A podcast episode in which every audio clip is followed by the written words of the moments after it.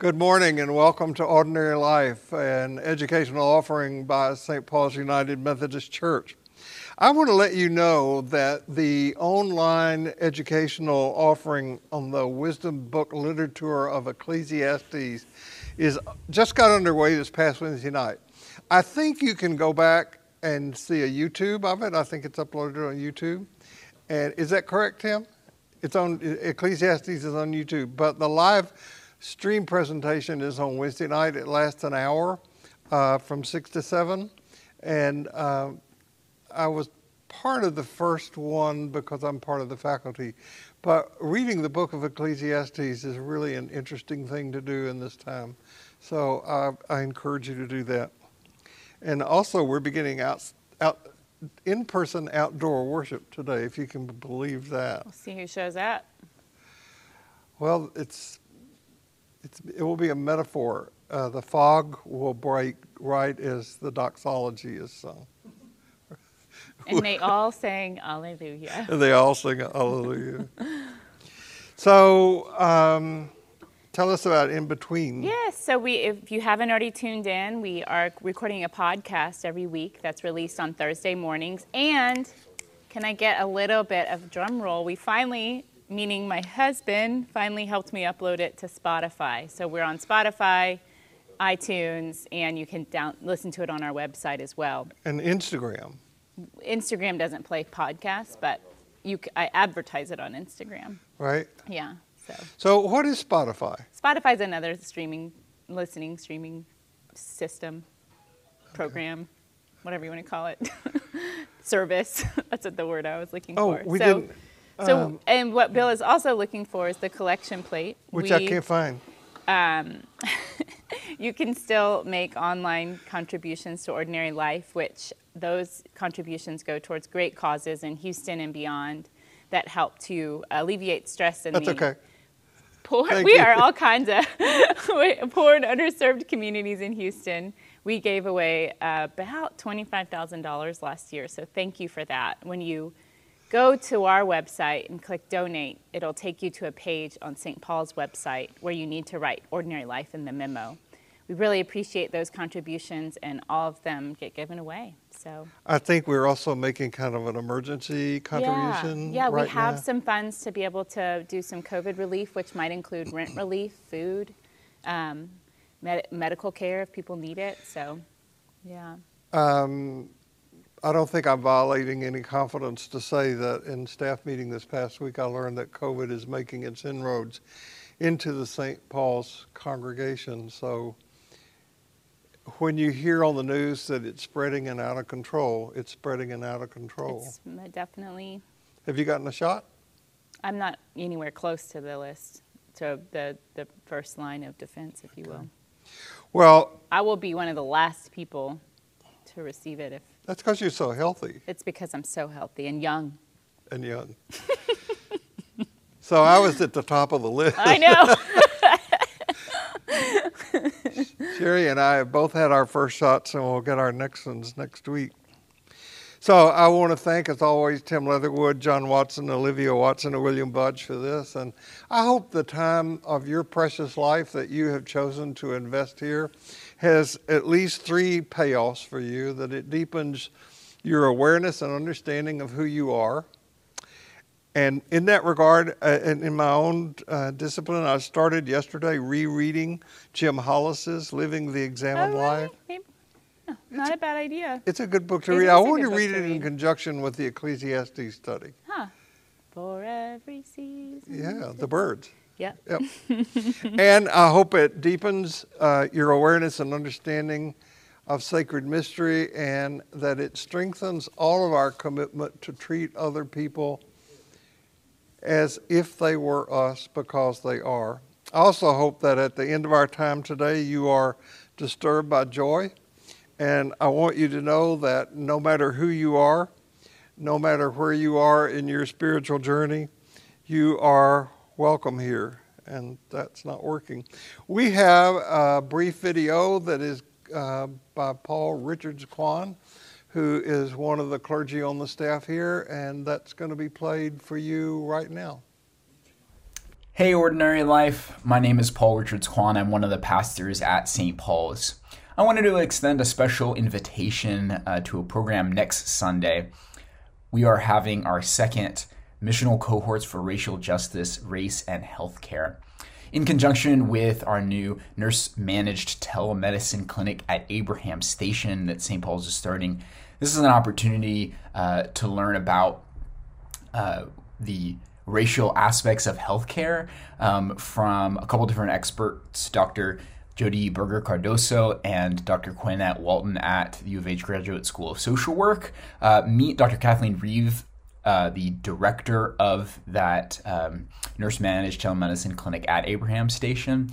Uh, but I think this will be particularly interesting because uh, you in ordinary life are not merely hearers of the word, you're doers of it. And so this is not just an opportunity to hear from really uh, great scholars, but it's about to talk together. How do we make uh, healthcare a more just space? Um, that recognizes the inequalities that exist in our system. So, uh, if you want to join, uh, please register at uh, the events page at stpaulshouston.org. Um, if you scroll down, it's uh, one of the upcoming events. It's on January 31st at 2 p.m. I hope to see you there. All right, have a great rest of your Sunday. Thanks, y'all. We're back. Yeah, we could not hear that video, so sorry for our. We're catching up to you guys. um, here we are. So, um, I want to begin today by saying let's talk about religion. Hmm.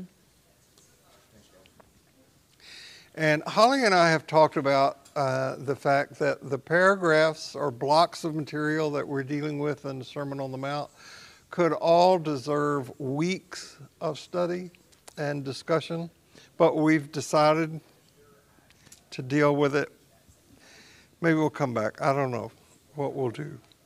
Most of you have heard me cite a passage from the works of Carl Jung. The passage has had a life changing effect on me. I, I, mean that very seriously. And this is the passage. And by the way, Jung wrote these words. If you're not familiar with Jung's writings, uh, go to the Jung Center sometime and look. He wrote volumes and volumes of works. And uh, so this particular set of words appears several times in different ways in the writings of, of Jung. I can remember where I was in graduate school when I read this in his book, which I think the book is Man's Search, Man in Search of a Modern Man in Search of a Soul. Couldn't use that language today; it's too sexist. But he didn't know better. We shouldn't. Ah, I'm tired of that excuse. Oh, okay. well, he's dead now, anyway. Among all my patients in the second half of life, that is to say, over 35, there has not been one whose problem in the last resort was not that of finding a religious outlook on life. It is safe to say that every one of them fell ill because he had lost that which the living religions, of every age have given their followers, and none of them has really been healed who do, did not regain his religious outlook on life. Now, he goes on to say that this, of course, has nothing whatsoever to do with a particular creed or membership in the church. And we've highlighted the phrase that we're interested in pursuing today what's a living religion? Now, if you put into Google, is religion growing or declining, declining in the world? You're going to get such a wide variety of answers, it's really hard to sort things out. Christian church attendance is decreasing in the United States. Among uh, charismatic Christians in the in Africa and in the in the South American countries, church attendance is increasing. Hmm. uh, church attendance has been steadily declining in Europe over the years, and then, of course, th- this question is not relevant in those countries where Christianity has never played a, a major role. Islam is the fastest religion, the fastest growing religion in the United States. There are a number of reasons given for these statistics, both why Islam is growing and uh, Pentecostal movements are growing, and why more mainline Protestant and Catholic groups are declining in membership. Some say that it's because of the very things that Holly and I talk about in here evolutionary uh, cosmology. And indeed, after we uh, started talking about this, after I came back from hearing Ilia Delio and started talking about this material in class, I had a growing number of people come to me and say that they could no longer attend the liturgy across the plaza in our church because it seemed irrelevant to them that we would talk about up to date scientific and cosmological matters in here and then go across the way and have a liturgy whose words are shaped largely by pre Copernican worldview. Now, if this is the case, I think church attendance, which doesn't have anything to do with what people mean by what they, whether they're Christian or not, they see religion as irrelevant or dull or oppressive. And in some cases, they see religion as, as violent. So faith has been, has been at the, at the hands of religion replaced by beliefs, rules, boring habit. And, and faith for many has become like an heirloom that you put in a museum and you go visit once a week to see how it's doing. But other than that, it doesn't really have any relevance for your life. It's not a fountain of energizing truths that vitalize people. One of the phrases from the writings of O'Murchu that I really like is he calls the kingdom of God an empowering and empowered community. So, a religion, whatever it is, when it loses its emphasis on compassion and inclusion, it becomes meaningless. Now, you know, without my belaboring the point, that our own culture has become more close minded and close fisted. And I think that, and I know this is painting with very, very broad stripes, but in American culture, there are two religious paths offered for people to follow. One is what I call the path of unstable correctness. Now, this is the path of those on the left, this is the path of liberalism. Uh, it can be the path of progressives, because I even say and have said that I think one of the functions of living religion is to equip people to live with faith and not be terrified of uncertainty. So there is a kind of instability in the, the religious views on, on the left. And then on the right, there is the position of what I call stable illusion. We've got the truth, it's immutable, it's unchangeable. It was given by the Holy Spirit to the apostles. They wrote it down, and we have it in the book, and it doesn't change. There's a third way, and I think it is to be seen in what Jung referred to as living religions. And it is the path of wisdom and understanding that should read upstanding. I guess that's all. I didn't spell check your stuff. Okay, uh, also, also okay, and it invites us to move beyond the dualistic win-lose of both liberal and and conservative positions. It's a religion that does not exclude. It does not expel. That's the temptation of conservatives. Nor does it demand a perfect solution, a perfect answer or solution to life's difficulties which is the temptation of liberalisms. Now, you know this, but I want to say it again. All religions, from the beginning of time until now, are humanly constructed containers to hold meaningful events and matters for the human communities that, that create them. Humans have used the symbol system that they draw from their own culture to create these religions. Now, if you take this position, there's no orthodox religion. There's no orthodox expression of Christianity. Indeed, up until the time of Constantine, there were many different ways to be a follower of Jesus or to be part of a quote Christian community. For one reason, those people did not have the means of communication we have, but um, even even more important was the role that Constantine played in the organization of Christianity as we've come to know it today.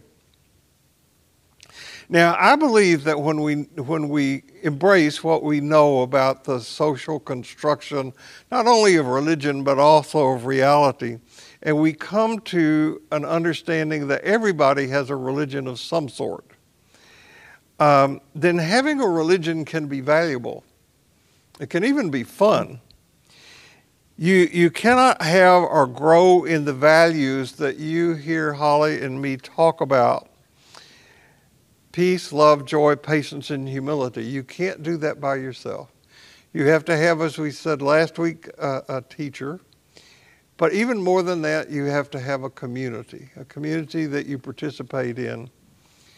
And I would say that if you choose to have a religion, have one that has a self critical element in it.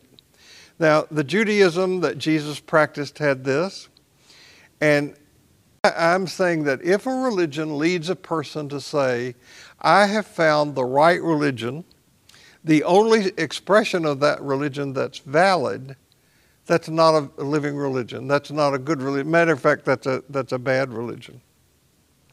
So there are two things that have opened the door for us to talk about this today. Um, first is the passage in the Sermon on the Mount that we're going to deal with today. You know that we're taking this material as sort of a guide to help us deal with the issues that are being brought to light by the pandemic which we'll get in today. Uh, uh, one of the biggest of those having to do with honesty and, and racial inequality or systemic racial injustice. So I want to read to you the passage that we're up to for today from Matthew 6 1 through 4. Be especially careful when you're trying to be good so that you don't make a performance out of it. It may be good theater, but the God who made you won't be applauding. When you do some, something for someone else, don't call attention to yourself. You've seen them in action, I'm sure. Play actors, I call them treating prayer meeting and street corners alike as a stage, acting compassionate as long as someone is watching, playing to the crowd. They get applause, but that's all they get when you help someone out, don't think about how it looks. Just do it quietly and unobtrusively. That's the way your God, who, is con- who conceived you in love, working behind the scenes, helps you out. So that's one of the things that's opened the door for us to talk about a living religion and living a new story. And the other thing, um, eh, which we're not going to get into right this minute, is um, the rise of Christian nationalism in this country. Mm-hmm. We'll talk more about that in a minute. Mm. So, you know, I think you gave me the title of this book as we started, which is Richard Rohr's book on the Sermon of, on the Mount, Jesus' plan for a new world. I haven't relied on it too much over the last month. I, will go and read what he has to say and sometimes include it. But in, in this case, I, I think it's, it's interesting that he points out um, first of all, it continually points out that we need to remember that the whole Sermon on the Mount is a vision for a new world order.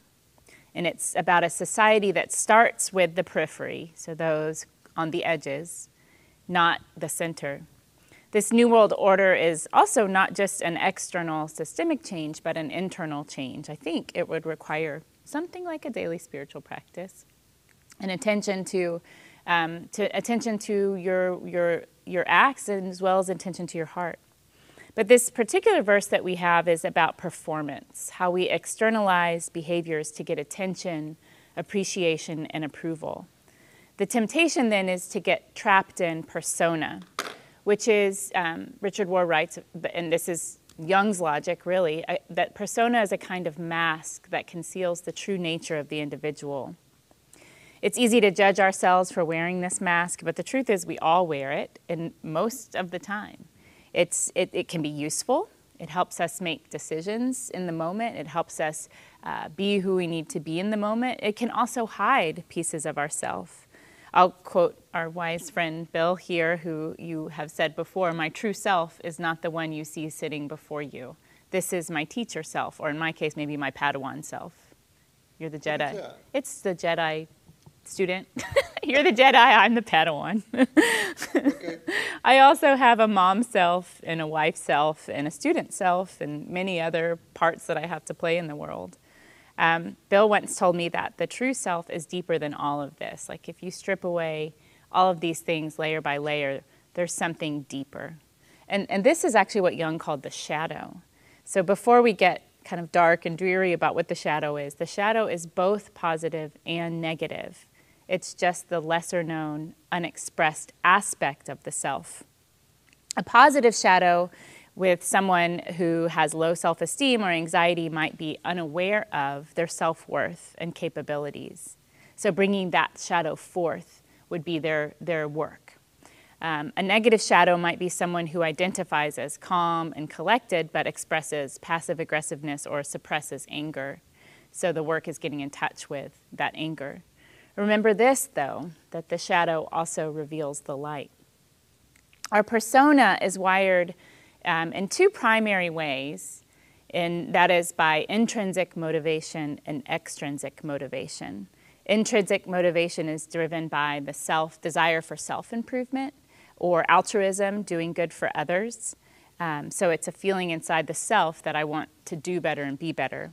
The downside is that it can become, intrinsic motivation can become extremely self critical and therefore perpetually unfulfilled.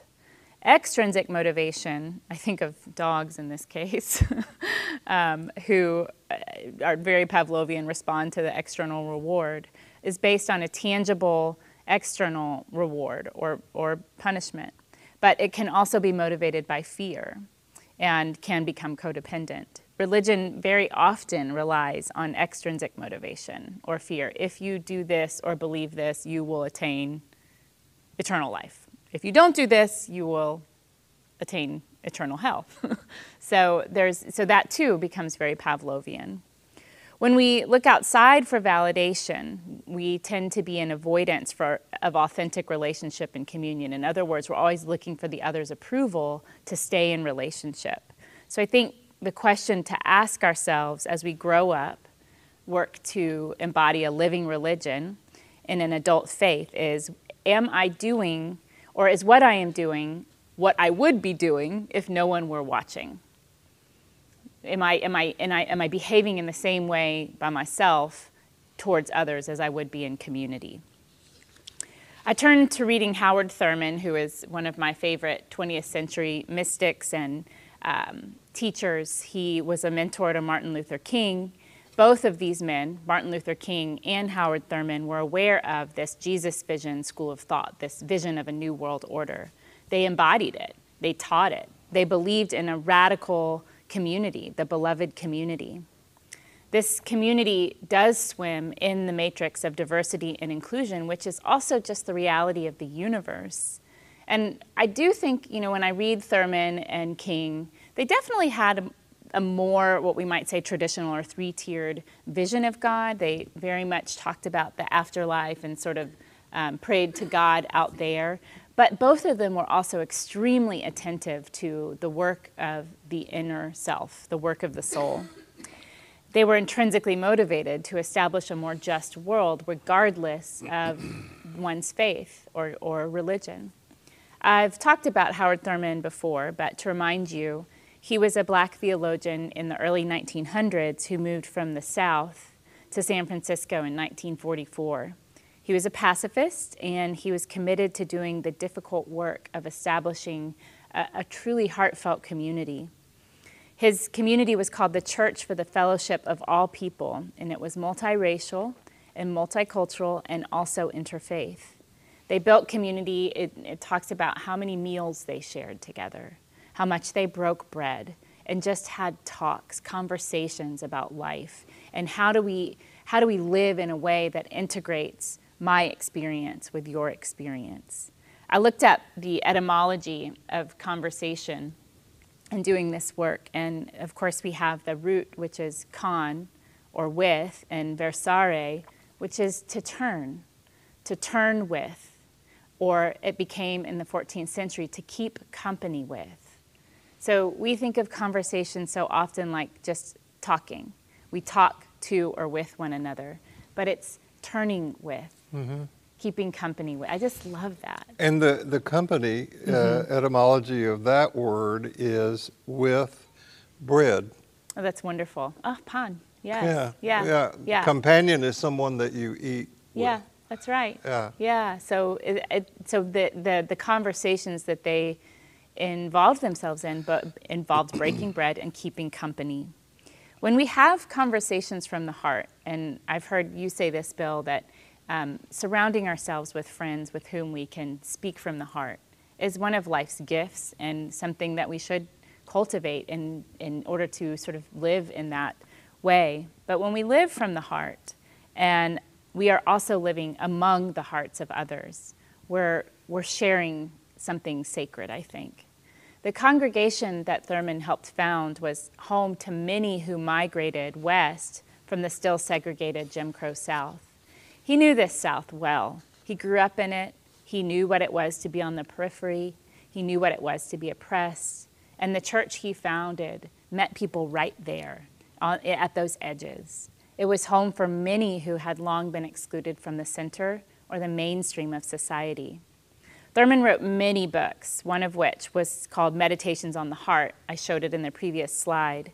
And lo and behold, one of the chapters is called The Need for Approval, which speaks to this verse very well. When we keep looking outward for approval, for certainty, even for God, then we keep play acting he also says we can't escape the need for approval. It is wired in us at such an early age, so likely even from that first time that an infant gets a smile from the caregiver, the infant in some way wants to figure out how do I get that again? How do I get that smile again? So the infant begins to learn what gets me that feeling of warmth or connection. And of course, depending on the health and security of the relationship, for some, that smile comes easier than others. In some sense, the need for approval is a demand of the personality that helps it to establish um, self respect or security in the world.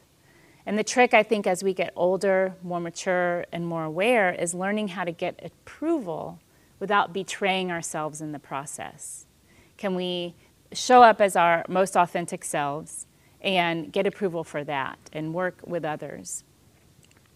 Thurman writes this There is a boundless hunger far within each one of us for an ultimate sponsorship or guarantor of ourself. It is only in such assurance can we experience authentic freedom. It is only in such assurance we are released from the tyranny of other minds. So, we have said that one of the things that opened the door for us to talk about this living religion is the very passage in Matthew that we're dealing with. And, uh, and, and, you know, if you go to the Gospels, you'll find this scene of Jesus giving this kind of advice uh, in many different places. He, he had his harshest criticism reserved for those who were play actors. Mm. For he called them hypocrites, people who were not as they seem. The second thing that has opened the door for us to talk about this, and I told Holly when we were working on this, I, I didn't want to put graphics up about this because I didn't want to give these people screen time. Mm because they're getting a lot of it uh, everywhere. Yeah, sure. But the other thing is Christian nationalism. Does it work if you have a finger stall on? the finger's out of batteries. Yeah. so one of the things that happened um, to the Christian movement under the happened under the Emperor Constantine, and it didn't happen overnight. It wasn't a sudden thing, and and uh, I'm not going to go into the detail, but very early in the fourth century, And the scholars put the final date somewhere around 318, something like that, 319. Constantine um, co opted the Christian movement. And as I said, up until then, and we now have, thanks to biblical archaeology and the people who've done such outstanding works on recovered texts like Bart Ehrman and Marcus Borg and John Dominic Crossan, uh, such an amazing uh, piece of evidence about this. Um, up until the time of Constantine, the Christian movement was very, very, very diverse. Um, people went by foot from one place to another and they spread the message, and people formed communities that gave a bas- basic bare bones structure to the story. And because most of them were Jewish, they shaped a worship service that was the service of the word, which is the synagogue service, and then they put onto that a meal, the last we call it the Last Supper, the mm-hmm. Eucharist. And the, even now, in many Christian worship services, you have the service broken down into the service of the Word and the service of the sacrament mm-hmm. in, in, in one thing. So this this diverse movement kept growing, and no matter how they tried to stop it, they weren't able to, because these people in this empowering, empowered community felt such joy, and, and they had nothing. They felt such joy and forgiveness and love and energy by coming together in the way that they understood Jesus to have instructed them that they kept growing. On the other side of the equation, you have Constantine who wants to unify the Roman Empire. And he knows that if he does this, he's going to have to get these Christian people together. And so it was not the church that called the first ecumenical council, or the second, or the third, or the fourth, but the first was called by Constantine hmm. in Nicaea which is uh, now, I mean, which was, it's got another name now, which I can't pronounce, Ilsic in Turkey. Um, and so Constantine called this council of the church leaders and told them that they um, had to uh, get their act together hmm. and come up with a statement that they all, all agreed to about what it meant to be a Christian. And that's what gave birth over a several year period of time to what we call the Nicene Creed. Christians had to, and also the elected leadership of the church, and it, it was a very political process. Uh, positions were bought and sold just like in politics today. And if you had a lot of money, you could get to the top. Hmm. And if you didn't, you, you didn't make it. Uh, so Rome had a lot of money. Rome had a lot of power. Yeah.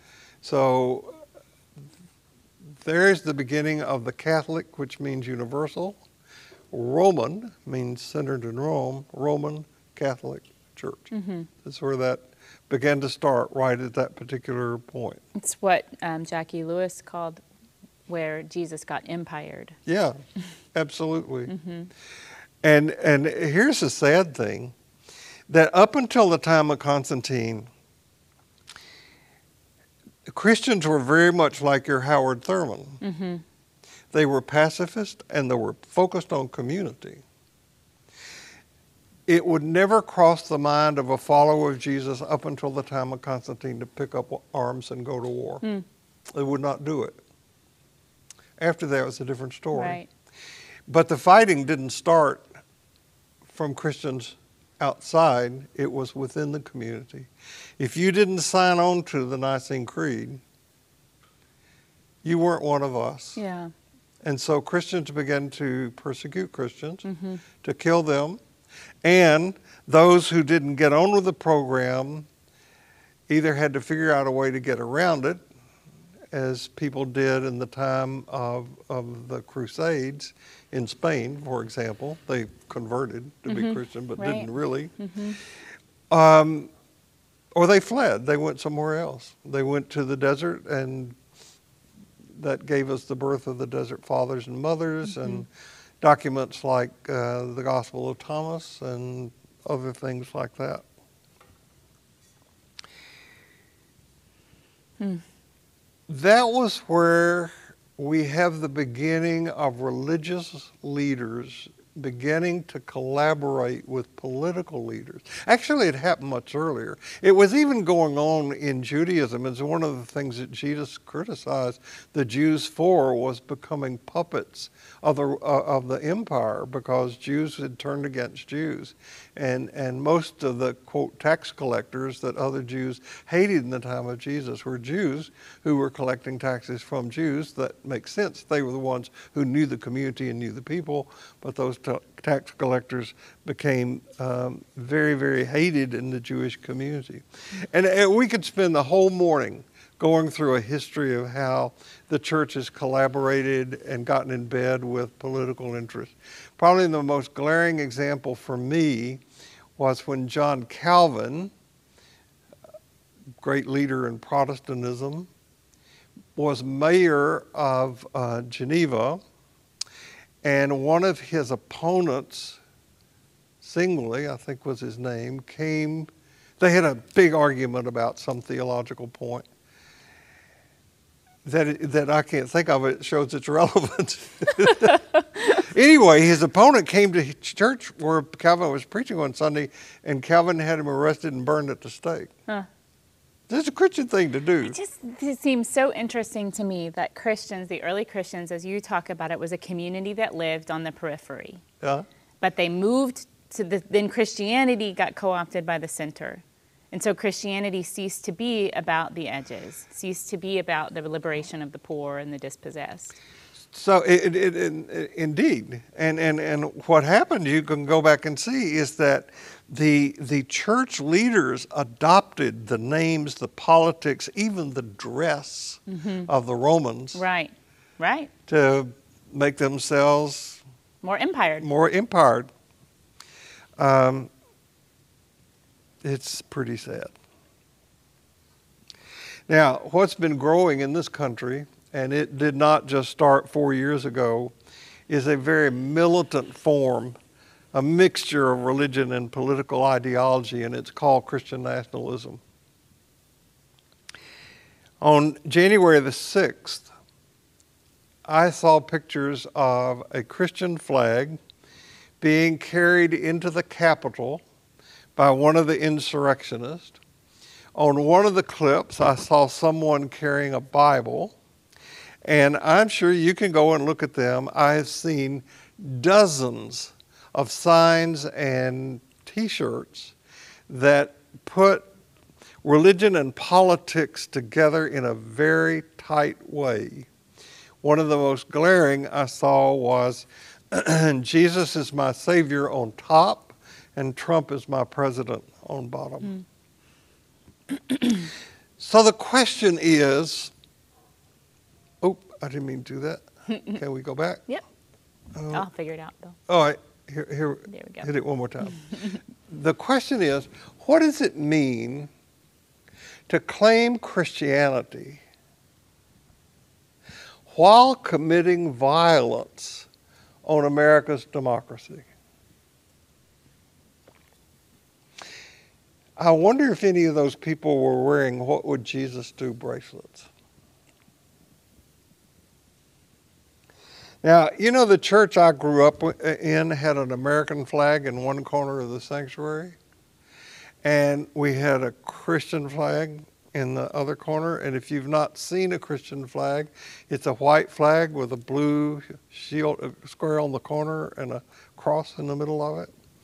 And I can remember that on certain occasions we stood and pledged allegiance to the flag mm. in worship services. We certainly did it in, in what we call Vacation Bible School at the time.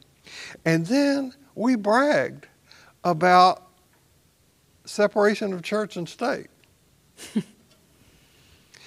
now, as I said, what, what's been growing in this country is, is this militant mix of Christianity and, and um, politics. Now, when challenged about this, the leaders of this Christian nationalist movement simply say they are practicing freedom, religious freedom, and freedom of speech. But I would like to point out to them that religious freedom means protecting the religious freedom of everyone and not just the powerful. So if you read the news reports of what some of the perpetrators said about their behavior uh, on that fateful Wednesday, many of them claimed that they were acting in the name of God, they were carrying out God's will, this is God's plan. Um, God's going to come and rescue their movement and damn everybody else. So, American terrorists used Christianity as a tool to make their terrorism acceptable. Now, Christian nationalism is not a living religion because it's exclusive and not an embracing of all people and all nations. We do not have an American flag in the sanctuary at St. Paul's. And the reason that we don't is to place a flag there implies that God favors one nation over another, or that we give our loyalty to a nation rather than God. Uh, and, and that very idea has, is an idea that has been at the root of some of America's most reprehensible behavior. And, it, and, and, and we're dealing with it right now. Uh, after the murder of George Floyd, we are having to face a lot of the consequences of our veiled religious aspirations being spread into our political ideologies. So I want to say that one of the, the marks of a living religion, and one of the marks of people living a new story, would be the mark of, of recognizing that what I just said has, a, has truth in it, and that truth leads us to a great space of lament and, and repentance, a deep lament that we as a country have embraced an ideology that has been so harmful to so many of God's children. Martin Luther King once said in a speech, and I, after I thought about including this, I thought, you know, we could do a whole talk on oh this. Oh my gosh, yeah. Paragraph. Absolutely. He said in a speech, It may well be that we will have to repent in this generation, not merely the vitriolic works and violent acts of bad people, but the appalling silence and indifference people who said, who stand around and said, Wait on time. Just wait. Be patient. He didn't say that. I added that. Somewhere we must come to see that human progress never rolls in on the wheels of inevitability. It comes through the tireless efforts and the passionate work of dedicated individuals. And without this hard work, time becomes an all of the primitive forces of social stagnation. So we must help time and realize that the time is always right to do right. Mm-hmm. That's a powerful paragraph. He has so many still relevant writings, and you know he um, quoted a Unitarian minister and using the, the the saying "the arc of time is long, but it bends towards justice." But he also crit- critiqued that and said, actually, time is neutral, and uh, time time is going to bend depending on how we as people act, whether we bend it towards justice. So I think of Martin Luther King in a way like a time bender, and you know, kind of a, a sorcerer of you know of justice in a way. But he he also in that in that same vein criticized um, gradualism and and criticized the right of the oppressor to name the timetable of liberation for the oppressed and really said, you know, it's not up to the oppressor, it's up to those who are being oppressed to name their their tenets of liberation. One purpose of this part of the sermon serves to remind us that the most important spiritual work is within. It's not about our approval from the outside or from the empire. It's to observe ourselves when, when our beliefs and worldviews are challenged. How are we acting? How are we showing up when we feel challenged? And are we, you know, again, it's like peeling away those layers to be our most authentic self. I have a friend who always says, we are everyone is 100% themselves all of the time. but it's about getting to know the deeper layers of the self so that we can show up in that way. We can't sit inside permanently and keep on, you know, stay, stay quiet and monastic and prayerful. That's not the goal of a living religion either. The very rhythm of life is in alternations. You have your quiet time, your meditation, you go out in the world and live. And living in the world as a person of faith needs a blend, I think, of monastic inward reflection that shows up as an outward commitment to love, justice, and compassion. We don't have to shout about this commitment to those things, we just need to be it.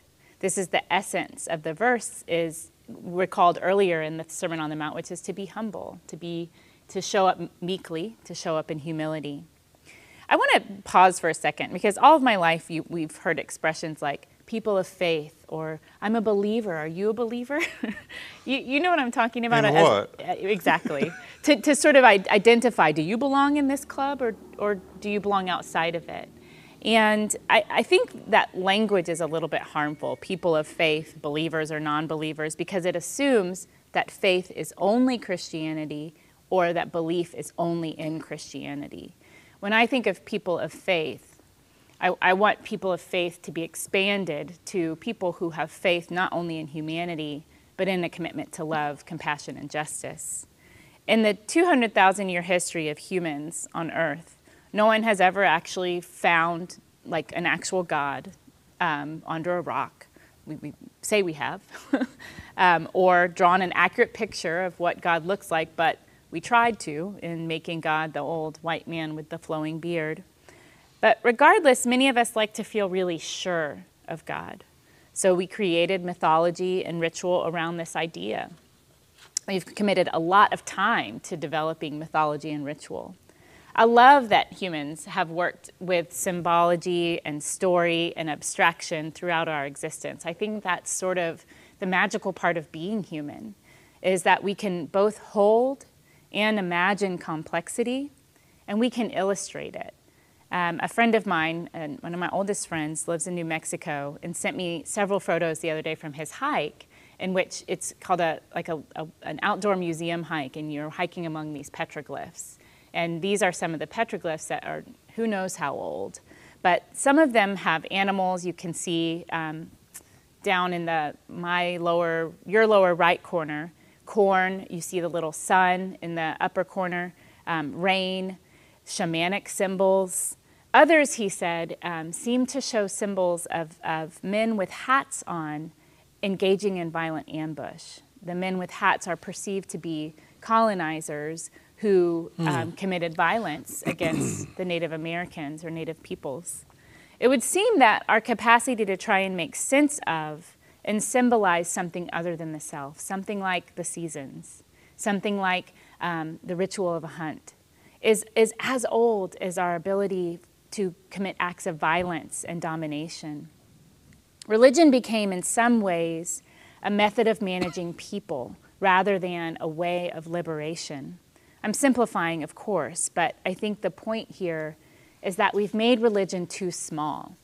We've kept many of our, um, the, the creed, for example, old and stagnant as opposed to asking, how can it be renewed for today? A living religion evolves and changes and stays relevant. But instead of allowing that evolution, we wanted, we've wanted certainty and unchangeability. We've wanted things to stay certain. It's an authoritarian model of religion that leads to the kind of Christian nationalism that Bill is referring to.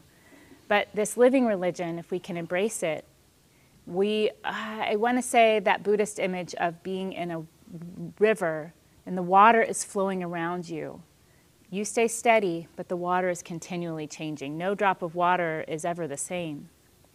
But those who attach themselves to this need for certainty become the persona of the soapbox preacher, the one who's convinced of his own rightness and handing out Bible verses and damning people left and right. And the often really dangerous behaviors that stem from this need for certainty are acts of violence, acts of exclusion. And the shadow of it is this discomfort with the unknown or with mystery, the things in us that we can't understand. The more outwardly right and certain we become, the more unaligned ironically, with God and each other we become. For sure, when someone comes at me with a kind of holier than thou persona, I shut down. I, I just, I don't have space for it. It was said earlier in the Sermon on the Mount that humility and meekness are the makers, markers of God, not certainty and showmanship. When we speak or act from a place of certainty, we miss the beauty available in mystery.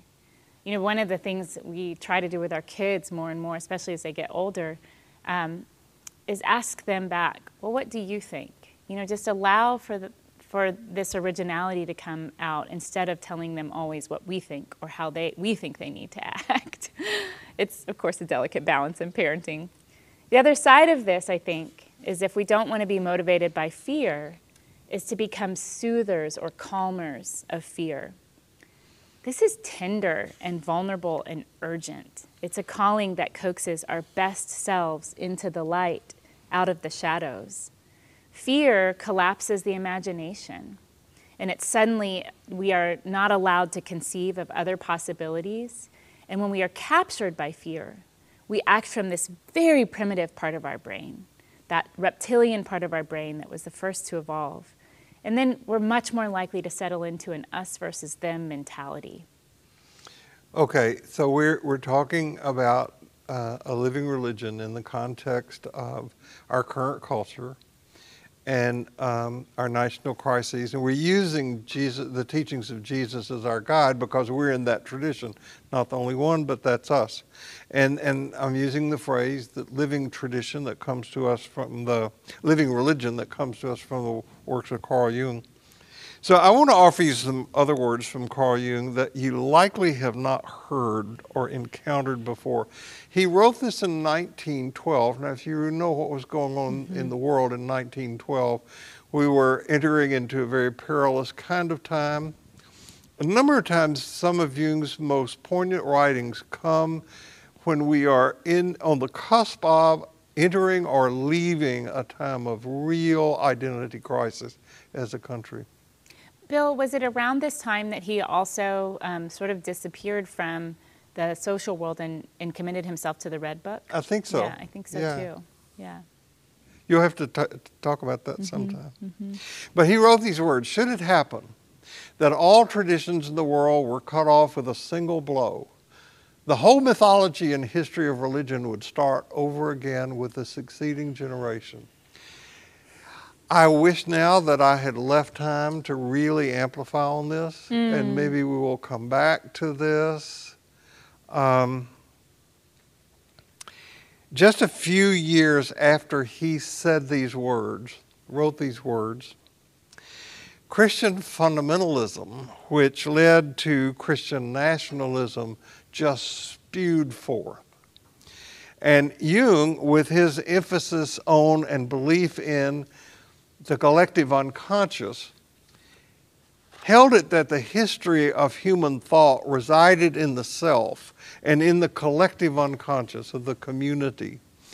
And he taught, and later Joseph Campbell demonstrated, that this wisdom passes from generation to generation in myths and stories and is always ready to reemerge the uh, book of Ecclesiastes, which we're studying right now uh, in, in the Bible study, had as a predecessor the epic, epic of Gilgamesh. And a matter of fact, it's kind of modeled on that epic, which is probably one of the oldest stories there is. Mm. Now, sometimes these religions emerge in wise and useful ways, and sometimes they don't. Why is that? Who decides? I, in my own spiritual practice, have started my annual rereading of Living an Examined Life by Jim Hollis. I started day before yesterday. And it raises these very, this was written before I started that, but it raises these very questions about how do we get the identity out of where, out of which we live? And, and is it something that we choose? And, and we are handed so much. Um, one of the reasons I rant so much about having a daily spiritual practice is that if we don't do our own work, we're going to fall into the clutches of the prevailing culture. So um, in, in 1939, after seeing what was coming in religious rigidity, Jung wrote, We fall captive to the herd animal if we cannot read the individual divinity mm. in ourselves. Now, remember, all religions are human constructs using the symbol system and language of the culture in which the religion emerges. And as I said, sometimes these religions look pretty weird. Christian nationalism would be right up there at the top. So people have asked me um, over the last three or four months, but especially since January 6th, how come people believe this stuff? How come people believe these conspiracy theories and these weird things? Um, how come that somebody who calls themselves Christian would be willing to erect a, a, a gallows on the national capitol steps with the intent of hanging Mike Pence? How's it? Oh, but it's a Christian thing to do. So um, the the religion that encouraged somebody to wrap themselves up with explosives and walk into a crowded place is a bad religion. The religion that captures planes and flies them into buildings, bad religion. And in light of what we know about evolutionary cosmology, I'd even say that the religion that encourages its adherents to believe that their sacred scriptures are inspired from beyond and are to be taken literally, while all other religions' writings are poppycock, that's bad religion too, not a living religion. So, whether it's a religious belief or a political belief, there are people who adhere to some pretty weird beliefs, even when they're presented with the evidence. Why is that? I mentioned a couple of reasons last week, but those words were big. One of the reasons is that people are at different levels of emotional, moral, and intellectual development. Therefore, one of the principles of a living religion is a commitment to growth in these areas. We have the data, we have the information that we can use to help us transcend from one level of development to another. This is one of the fundamental area, uh, principles of ordinary life. Am I growing in these areas? And am I bringing this expansive, this expanded growing in, into life? Um, this is, this, this is a, a critically important thing. The insurrectionists who invaded the Capitol with Christian flags, Bibles, and a willingness to kill are arrested at late adolescent development. They're kids, they're adolescents. Um, they're not mature people in any sense of the world. By the way, it is possible to accept scholarship in every other area of life and reject it when it comes to, to, to something like this. Uh, I'll tease that out in just a minute. But Jim Hollis, in his uh, writing, says that not to grow is like going through life wearing the clothes you wore in junior high. So, people in this uh, stage of development use contorted logic to make conflicting evidence go away. Actually, researchers have found that exposing people to new and additional information just makes them more rigid and, and defensive. A, a real spiritual teacher, an authentic spiritual teacher, in my opinion, is one who's not sure. and that's why I love the prayer of Thomas Merton that I've used in here before. Not the whole thing I'm going to read now, but I love this prayer of his. My Lord God, and this is one of the great Christian mystics of our time. He died not too long ago. My Lord God, I have no idea where I'm going. I do not see the road ahead of me. I cannot know for certain where it will end, nor do I really know myself. And the fact that I think I'm following your will does not mean that I am actually doing so. But I believe that the desire to please you does, in fact, please you, and I hope that I have that desire in all that I am doing. People in a living religion hope that they're going in the right direction, but they're not sure and they're open to change their mind. A second reason that people believe weird things is that they believe a falsehood. Last year, a pediatrician in Houston went viral for claiming that hydro- hydroxychloroquine could cure COVID 19. She also declared, among other things, that ovarian cysts are caused by sex with demons, that scientists are experimenting with alien DNA, and that reptilian humanoids are running the government. Now, remember, this woman is a MD. Mm-hmm. She's smart in one area. A quarter of the U.S. A, a quarter of the United States citizens believe that the the media is lying, that the government is lying to them about COVID nineteen, and that it is definitely or probably true that the outbreak was intentionally planned. These people believe a falsehood. A third reason that people believe weird things is that they reject a truth. I still read from time to time of somebody who says that the Holocaust did not take place. Two years ago, the Houston Chronicle ran a full two page story on a woman who lives here who still believes the earth is flat, and she has quite a following.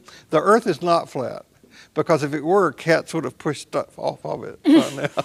or we would have walked right off the edge. so I could go on and on with examples of people who believe a falsehood. Um, they're in the papers every day. They hold public offices. They preach from some of the pulpits of largest churches in this country. Believing weird things gives people comfort. You know, it would be nice if we humans were rational creatures, but we're not. We can hold beliefs that cause us to do incredible acts of kindness and compassion, but we can also be very brutal. This is why it's part important to be part of a, of a living religion. I'm talking about being on a path that is one of peace, love, patience, and humility. A path that aids our growth in these things and both encourages and empowers us to bring these things in the world. So I can summarize what I've said in two sentences that I've used before. A dysfunctional society, yeah. a chaotic society produces dysfunctional people, and dysfunctional people produce chaotic society. So that gives us an agenda to produce a community of empowerment yeah. and em- that empowers people, right? Yeah. Not a, ca- a, community of chaos, and to grow up. Yeah. What we talked about last week. Yeah. So we have a few more minutes of material. You want to press on? I'm done. No, no, but you're not. No, me neither are you. You're oh. closing this out, my friend. um, I don't have to. well, I don't have to. Um, we're going to decide in the moment. Press on or wait? Press on. Okay. We're going to press on, floor manager. so I okay. have a, a little bit of a silly confession. I may or may not have binge watched a satirical telenovela called Jane the Virgin over the last few weeks. And I actually recommend it for completely entertainment value. It's funny and overly dramatic and really well done. But there's a plot line in which Jane's abuela, her grandmother, who's undocumented from Venezuela but lives in Miami, becomes an American citizen.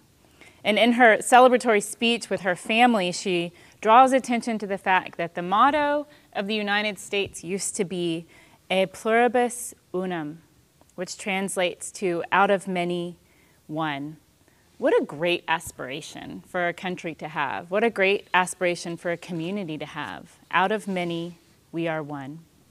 But it changed to In God We Trust during the time of the Red Scare when the U.S. perceived communism to be the greatest threat to our freedom and to our right to believe in God. They thought that communists were godless. And I kind of can't help but think that the U.S. government might have called Jesus a communist or a socialist if, if, the US was, if the US government was intact in the time of Jesus, the empire of Rome called Jesus a radical, right? And I also can't help but think that both God and Jesus might have preferred e pluribus unum, but I'm guessing they weren't consulted. I definitely prefer it as a motto. Through oneness, or though oneness is the truth of the universe, it's not how we've come to operate in our social worlds. I can't honestly say, however, that I feel super enthusiastic about these calls for unity um, across the board from government or from elected officials. I, I don't know if I want to unify with um, those who are doing injustice. I don't know if I want to unify with those who are playing to white supremacy and righteousness. I don't see myself skipping hand in hand with them toward unity. I think that would be like linking arms with Constantine. I would, however, like to link arms with those who are in pursuit of love and justice and make space for those who are willing to do the hard work of changing to step in. Bell Hooks, one of my favorite scholars, she's a social critic and philosopher, wrote If we remain unable to imagine a world where love can be recognized as a unifying principle that can lead us to seek and use power wisely, then we will remain wedded to a culture of domination that requires us to choose power over love. People like Martin Luther King and Thurman did not see the use in coddling those who sought power over love. I'm not sure if they believed white supremacists capable of changing, or at least that, the resistance to change might far outweigh the time spent trying to convince them of a belief in inclusion. So, what they remained committed to was an idea and the idea was love. In our podcast this week, and this is where I think we could spend a lot of time, it, it goes back to the, the saying of Martin Luther King, the saying of Jung, um, which is what would it look like if we created a new world religion, just started over? And I think the key components would be a common origin story based in evolutionary cosmology, guided by the golden rule or reciprocity, rituals around grief and loss and change. I think lamentation is a huge part of moving forward. And then liberation theology is never about the center, but about the periphery. We said this week that, you know, we felt like some of our exploration this week was a little, or I felt like some of mine was meandering. And you said, well, we're meandering through this idea of, of, of a new world order. We're meandering through what does the living religion and the living text look like today. Well, let's. I would I would add to what you just said about rituals of lamentation. I was also add rituals of celebration of Absolutely. birth and union Yeah. and you know Yeah. that our our elder traditions, our wisdom traditions. Okay, so I'm having this thought. Uh, we didn't use all our material. We've run over. Um, I don't know what kind of response I'm going to get. We will get to this request. But if people have questions growing out of what we've done the last several weeks, uh, if they will text them or email them to us through the website, Yeah. maybe we could just do a Sunday of just talking about this, Yeah. about the living religion, because I want to, I, I really think this is so critically important to talk about what a living religion is, and and and how we not only create it, how we step into it, and how we express it in such a way that it is attractive to other people and that they want to be part of the journey. Right. That's so important. Mm-hmm. So um, it's called Living a New Story, and um, as all as with all good stories, it's to be continued. no matter where you go this week, no matter what happens, remember this: you carry precious cargoes, so watch your step, and we will see you here next week.